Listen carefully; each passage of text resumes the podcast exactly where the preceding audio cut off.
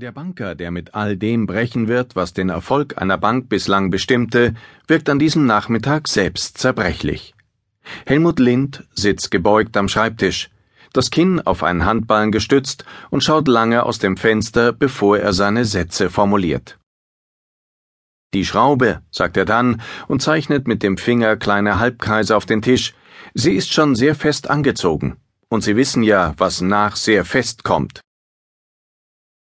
Der große Knall, das Ende des Wirtschaftens, wie wir es kennen, es stehe kurz bevor. Das will der Vorstandsvorsitzende der Münchner Sparda Bank sagen. So wie bislang, mit unmenschlichem Druck am Arbeitsplatz und umweltzerstörender Produktion, darf es nicht weitergehen. Davon ist der 50-Jährige überzeugt. In wenigen Wochen, am 6. Oktober, will er etwas tun, was viele in seiner Branche für eine Ungeheuerlichkeit halten dürften. Der Chef der größten bayerischen Genossenschaftsbank wird eine Jahresbilanz vorlegen, in der Kennzahlen wie Zinsertrag, Eigenkapitalrendite und Dividende nicht vorkommen. Stattdessen werden alle Interessierten nachlesen können, ob sich die Mitarbeiter in der Bank wohlfühlen wie groß die Gehaltsunterschiede zwischen Vorstand und einfachem Angestellten sind und ob das Geldhaus mit seinen Geschäften die Umwelt schädigt.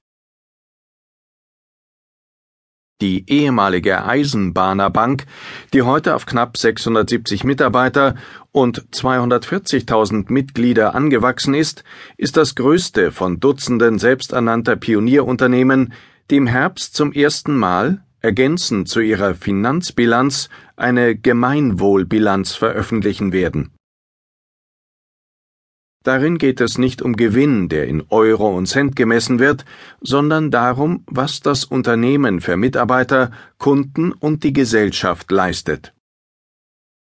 Eine Kehrtwende, die nur verstehen kann, wer das Wesen der Münchner Sparda Bank und den Wandel ihres Vorstandsvorsitzenden vom rastlosen Profitmaximierer zum mitfühlenden Besserbanker kennt.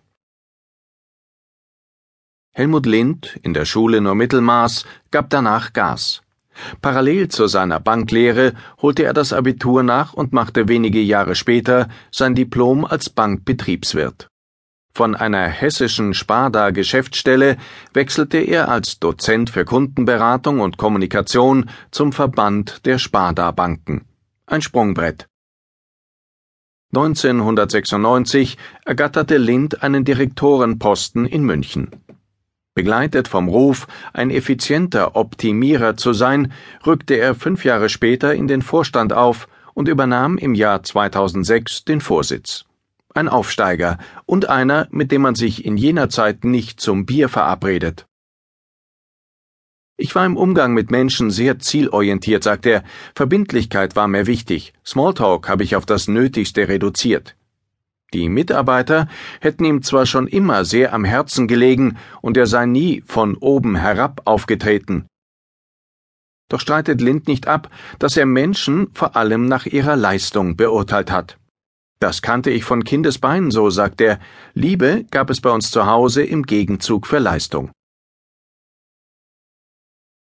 Lind stand jahrelang täglich um fünf Uhr morgens auf, ging joggen, war im ständigen Wettbewerb mit sich selbst. Es ging darum, mir meine eigene Leistungsfähigkeit zu beweisen, meint er. 50 Bücher musste er im Jahr schaffen, und wenn er diese Marke nicht erreichte, war er unzufrieden. Eine Niederlage. Worum es in den Büchern ging, fast egal. Seiner Frau und seinen Mitarbeitern ging er mit Missionierungsversuchen gehörig auf die Nerven. Ich war sicher, sie könnten auch so leben wie ich, wenn sie es nur wollten. Doch irgendwann kam der Hochleistungsmensch ins Grübeln und fragte sich, läufst du vielleicht in die falsche Richtung? Statt zu joggen begann Lind zu meditieren. Eine Stunde, jeden Tag. Ich fing an, mich als Teil eines größeren Ganzen zu begreifen, sagt er, und die Welt mit anderen Augen zu sehen. Ob es mir gut geht, hängt davon ab, ob es den Menschen um mich herum auch gut geht. Man könnte das als Bekenntnis eines Mannes abtun, der sich jetzt, da ihn seine Härte nach oben geführt hat, ein wenig Milde leisten kann, wenn er nicht mit dem Umbau seiner Firma bewiese, Wie ernst